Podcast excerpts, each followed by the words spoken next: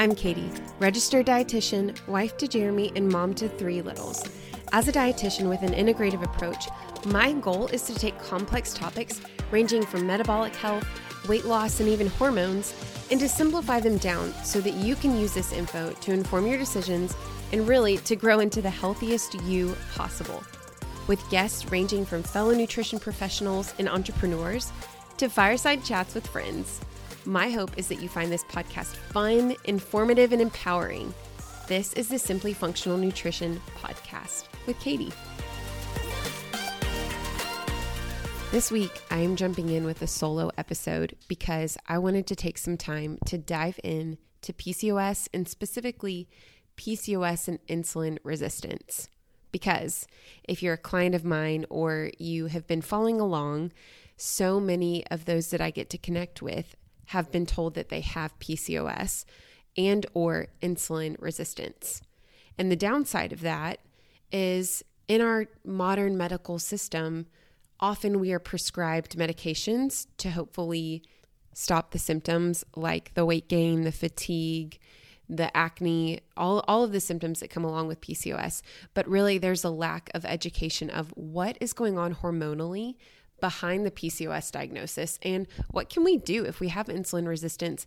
Can we even approach it from a holistic route or is medication actually the only answer? Well, of course, as a functional dietitian, I am here to tell you medication does not have to be the answer. I actually have seen uh, so many times clients coming, we work on the lifestyle changes and their symptoms subside, right? They don't necessarily, they're not cured of PCOS, but their symptoms are managed and they live a totally normal life. You would never know the wiser that they even have it. So, we're going to dive into the insulin resistance piece of PCOS and how you can address that from a lifestyle change and see the end to your unexplained weight gain or your irregular cycles. We're going to dive into that today. I'll start by keeping it brief, describing what exactly PCOS is. So PCOS stands for for polycystic ovarian syndrome. Now, it can be diagnosed in a number of different ways, and an official diagnosis does come from testing done via ultrasound. There's some lab work done. But those that have PCOS, typical symptoms look like anovulation or a lack of ovulation or being able to identify your ovulation in a cycle. And with that, you might have some irregular cycles. You also have high levels of androgens, which are sex hormones. And you can have small cysts on your ovaries, which you see that through an ultrasound. So, while all of those are ways to identify that, yes, you in fact have PCOS, there are some pretty typical symptoms with PCOS because it really at the heart of PCOS is insulin resistance. And we're going to kind of dive into what exactly is insulin resistance and then how you can address it from a holistic route. So, if you feel like you might have PCOS, but you're unsure and you have not been officially diagnosed, other just telltale signs besides the ovulation, because obviously we can't do lab work from our home, we don't have an ultrasound machine at home, but there are some other telltale signs besides the anovulation, and that includes excessive hair growth, acne, particularly around the jawline. So, kind of think like that cystic acne. Um, you might have some weight gain that you're going, I haven't done anything different than I've done my whole life, but now all of a sudden I'm just gaining this weight out of nowhere. What's going on? Those are all some signs that you could potentially have underlying PCOS. But let's go back to insulin resistance now. So, like I said, at the heart of PCOS is insulin resistance. And what exactly does that mean? Well, insulin is a hormone that our pancreas produces. And insulin's job is to help our cells allow sugar to enter into the cell to use it for energy. So, just to put it simply, anytime we eat, our body gets the signal hey, we have to put out insulin and tell our cells to take up that sugar. So, if you think about you walk up to the front door of your house, you have a house key to unlock that door, to open it up, and to walk in. The insulin plays the role of that house key. It unlocks the door to the cell to allow the sugar in. But the issue is when we become insulin resistant, our body is producing insulin no problem, but the cell is not responding to the signal of the insulin saying, hey, we've got some sugar that needs to be used for energy. Now, I gave examples of potential ways to identify if you think you have PCS, like the, the facial hair and the, the acne and the weight gain. But specifically, when we're dealing with insulin resistance, there are some other telltale signs. And this can include things like cravings for sweets or salty foods. You're just craving these types of foods all the time. Maybe you're noticing some darkening of the skin around like the armpits, the groin area, behind the neck. That darkening is also a good sign that we've got some insulin resistance going on. Also, fatigue, frequent or increased urination. And along with that, we've got some increased thirst. And even kind of, this kind of is an odd one, but it can be connected as tingling sensation in the hands and feet. So, all of these are signs that something is just not working as it should when it comes to our body's production of insulin and how we're able to utilize it. So, now that we have this little science breakdown of what PCOS is, what insulin resistance is, let's take a step back and say, okay, I think I might have PCOS. If you're listening and you're going, okay, my alarm bells are ringing, I think I might be dealing with some PCOS or at the very least, maybe I'm headed in that direction and I'm experiencing some of these insulin resistant symptoms. Okay, I definitely don't want to go on medication. I want to have a family in the future, or maybe you want to have a family now and you're working to get healthier. Where do we go from here? Where do we start? Well, I'm Katy, the dietitian. That's what I do, that's what I specialize in. So let's break down some ways to combat that insulin resistance. Like I said, PCOS, we're not looking to cure it. It's not a condition that is specifically cured, but it absolutely can be managed by the way we live our lives. So, I'm going to dive in from a nutrition and lifestyle perspective of some hacks to help you become more insulin sensitive. So, like I just explained, if insulin resistance is our body resisting the signal that insulin is putting out, we want to increase our sensitivity to it, right? We want to be more sensitive when our body produces insulin so that our body doesn't have to produce an excess of insulin and we have all those downstream negative effects, uh, being all of the symptoms that I described earlier. So let's jump in. We'll start with food and controlling our car- carbohydrates. Number one, with controlling our carbohydrates. So, carb controlled nutrition is our first point of managing insulin resistance. So if we think about the macronutrients, carbs, protein, and fat, carbohydrates are our, are foods that are broken down into simple sugars in the body and used for energy. That is very simply put, but carbs are where we're getting our sugar from. And this is where it can be potentially problematic when we're dealing with insulin resistance. So, how do we eat in a way that is carbohydrate controlled? Ultimately our goal is to prevent major highs and major lows with our blood sugar. So think about a roller coaster versus a steady rolling hill. We want that steady rolling hill. And that's why eating in a carbohydrate controlled way is going to be so beneficial for managing the ups and downs of blood sugar. So there's a couple things we can do. First off, anytime we eat, whether that's a snack or a full on meal, you want to make sure that you not only have carbohydrates with you, but you also pair it with protein and fat. Protein and fat play the role of satiety in slowing down the rate of digestion, which then leads to that slower, more level blood sugar rise as opposed to a major spike. So let's give an example of what that could look like at breakfast. Typically, an American's diet might be waffles or a piece of toast or oatmeal as we're running out of the door, headed to work or school or wherever we're going in the morning. We want to put an end to that where it's a carb forward meal and flip it kind of on its head and think, okay, let's have a protein forward meal with some healthy fats with a little bit of carbs. We're kind of reimagining how we approach each meal. So, for breakfast, instead of that bowl of oatmeal, I'm gonna find my protein first. That might look like eggs or chicken sausage or cottage cheese, maybe a protein shake we're going to make sure that we have protein on board. And a good baseline for most is shooting for about 30 grams of protein per meal. Then we can kind of make our way around to where am I getting my healthy fats and then where are my carbohydrates coming from. So let's say I have I decided on eggs for breakfast or eggs paired with some cottage cheese and I've got up to 30 grams of protein. Well, we also know cheese and eggs naturally have fat alongside them right? If you think of the egg, it's got the white and the yellow in it. That yellow is where we're getting the fat. So we've got our protein and fat on board. Now it's time to incorporate a carbohydrate. A little caveat with incorporating carbs is I want to encourage you to go more towards a whole food carbohydrate source. So think comparing something like a piece of toast to strawberries. Both are carbohydrates, which mean ultimately, both as they are digested, come out to be sugars in the bloodstream. But something like a piece of bread is more processed. It's considered an ultra processed product, meaning it went through a processing where it was stripped away of things like fiber and it was combined it was made into a super simple form and then created into bread form. So the body's role of digestion isn't really it's not really happening with a piece of bread because it's basically I know this sounds kind of funny, but it's basically pre digested because of all the processing that's going on. So, if the body doesn't have to work to break it down, then it hits our bloodstream a lot faster, which, if we're trying to slow that rate of absorption, that's going to cause a spike that we don't want. Whereas, if we think about a strawberry, minus washing it, it's been untouched. So it still has its fiber content in the form of those seeds.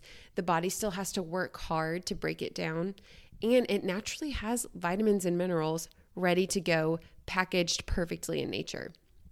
So, making that switch from processed carbohydrates to a more whole foods based carb after you've eaten your protein and fat is going to be your first step of managing your blood sugar and improving that insulin, insulin sensitivity when dealing with PCOS which then leads me right into my second point. So, if the first is being carb controlled meals, just like I explained and gave an example of, the number two is we want a food sequence. And that's just a fancy way of saying ordering the way that you eat your food. I love this step because it doesn't require you necessarily to spend a lot of money or do anything majorly different besides just being intentional about the order in which you eat your food. So we start and it's the same principle of when you go to figure out what it is you're going to eat, you start with your protein and figure out what your protein is going to be.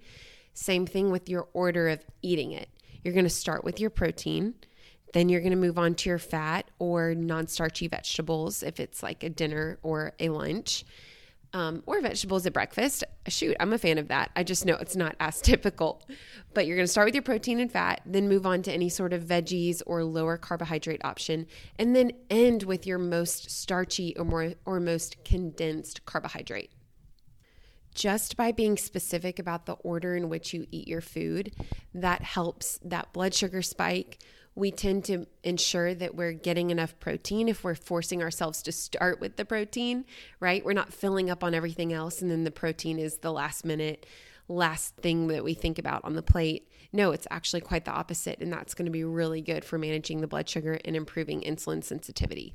So, food sequencing is a huge tool that we can utilize, and it just doesn't take a lot of effort. You can start doing that the next time you go to eat today. So, that's why I love, love, love this particular blood sugar balancing tool. Katy here. Did you know that in the US, the personal care industry is very underregulated? This means that there are tens of thousands of ingredients in the marketplace that have not been tested on human health. Because of this, I am super selective about the products that I bring into my home for me and my family. That's why my clean beauty brand of choice is Beautycounter. For 10 years, Beautycounter has been the leading personal care brand for safer, cleaner ingredient products that actually work. And listen, I only endorse products on this podcast that I personally love and use. Now, I've been using Beautycounter for five years, but I hit the big 3 0 this year, and that was a pretty big deal for me. I want to continue to age beautifully, but not at the price of my hormone health. If you're like me and you want to make the switch to safer, head over to beautycounter.com slash Katy Spencer and start shopping today. Once again, beautycounter.com slash Katy Spencer, and that's Katy, K A T Y, Spencer. If you're brand new to Beautycounter, use the code CLEAN4ALL20 for 20% off your first order. Okay, so strap in for number three. This one is super cool. Number three of helping improve insulin sensitivity is taking apple cider vinegar before a meal. In recent years, research has shown that just one tablespoon of apple cider vinegar before you eat a meal reduces the blood sugar spike after that meal of up to 30%, regardless of what you eat. Now, I'm not a proponent of taking your apple cider vinegar and then just going to town on whatever you want. We still want to be intentional intentional about what we're eating. But what that says is regardless what the research is, is saying is regardless of even if you have a better whole food well balanced meal compared to something that's not well balanced and maybe more towards the ultra processed or junk food type of, of meal even regardless, both see an improvement of postprandial or post meal blood sugar spike, regardless of what you eat. So, this is an incredible tool for any meal, anytime. So, all you have to do is a tablespoon of apple cider vinegar. I would say anywhere from 30 minutes to right before the meal. Take that one tablespoon and then get on with the rest of your meal. And you can certainly take it like a shot if that's your style if that's a bit much, you just add it to like a glass of eight ounces of water and drink it that way prior to your meal. You'll still get the same effect. One thing I do want to point out because I've seen this pop up in some of my sessions with my clients is companies are smart and they know that this is becoming a wellness tool that a lot of people are using. And because of that, they've I've seen, and this sounds so oxymoronic, I guess, is apple cider vinegar gummies, which, okay, the whole reason we're taking the apple cider vinegar is to help balance the blood sugar. If we're taking it in gummy form that has sugar or even fructose, like corn syrup, then you can identify right there that that company is not actually a true wellness company helping you get healthier. It's just capitalizing on another way to make a buck and take advantage of well meaning people trying to make healthier choices. So, the easiest way to fix that is just buy the jar of apple cider vinegar, take a shot of it, or mix it with water prior to a meal. Avoid the gummies. And honestly, you can also buy capsules. I've seen those as well in like a supplement form, but the best, most effective form is going to be that liquid apple cider vinegar. All right, the number four insulin sensitivity improving hack that you can do for those with, with PCOS or insulin resistance is walking after a meal even if you just have 10 minutes, I want to encourage you to utilize movement after a meal. It does not have to be any sort of intense exercise or run, it can just be simple as walking around the block or walking a couple flights of stairs or around your work office, wherever it is you are. I really love this tool as well because coming up on the holidays, we know that there are going to be parties, Thanksgiving Day, Christmas Day, times where we're probably eating more rich denser foods because of the time of year. You can still enjoy those meals and do it in a insulin conscious way. And adding those walks post meal is going to help you reduce that blood sugar spike. It it basically anytime we move after a meal, think about you've eaten the meal and your blood sugar's up because your body is digesting and absorbing the carbohydrates from that meal, causing a spike in blood sugar. When our body starts to move, our body is requiring more energy right? Like our, it's saying hey i need energy to to make this move happen. Even if it is as simple as just walking it's still burning and requiring more energy.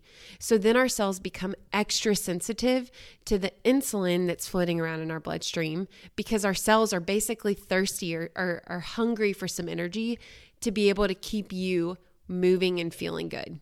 So it's a great way to if we know that our blood sugar's up or we know that it's spiked post meal we get walking and it makes our cells super sensitive to using up that energy in the form of sugar that's floating around. The last, number five, kind of insulin sensitivity hack that I want to give you is to eat with the daylight hours. Meaning, if the sun is up, use that as your time of eating. Once the sun's down, try to cut it off.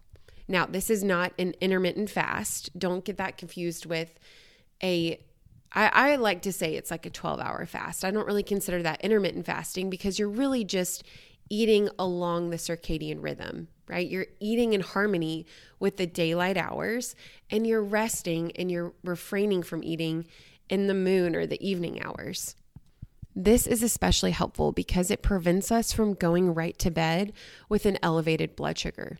So say that you cut off dinner, it's by, you know, you eat dinner and you're done eating by 6 p.m. The sun goes down.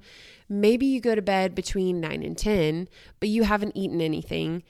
And that is a great thing right before bed because what do we do when we go to sleep? We burn, our body basically goes on autopilot, right? We burn very, while we do still burn energy, we burn very little. And so we do not want to go to bed with a spike in our blood sugar and nowhere for that sugar to go because then we create that insulin resistance and our blood sugar is just riding high all night long. Or maybe not all night long, but certainly hours after we need it to be. Because the role of food is to provide ener- energy, right? Like the role of food is to help us survive, help us to have energy to complete daily tasks, to keep our bodies up and moving and thriving. It's not something that we want spiked right before we go into a state of burning very little energy. So that's just a simple one is eating if you can just remember to eat with with your circadian rhythm. Eat within the daylight hours, refrain once the sun's down. That's a simple way to just cut it off and help balance that blood sugar. So let's put a bow on it. For anyone that's been recently diagnosed with PCOS and you're feeling frustrated, maybe you're feeling scared or disappointed, and like you don't want to be on medicine your whole life, take this episode as an encouragement that you do not have to be. We are in control of what our health trajectory can be. You can absolutely manage your PCOS symptoms through healthy lifestyle habits. And it is habits, right? It's uh, think of it, I know this is kind of a popular phrase that I'm seeing circling around, but it's called habit stacking. And I think it's really well placed and well intentioned.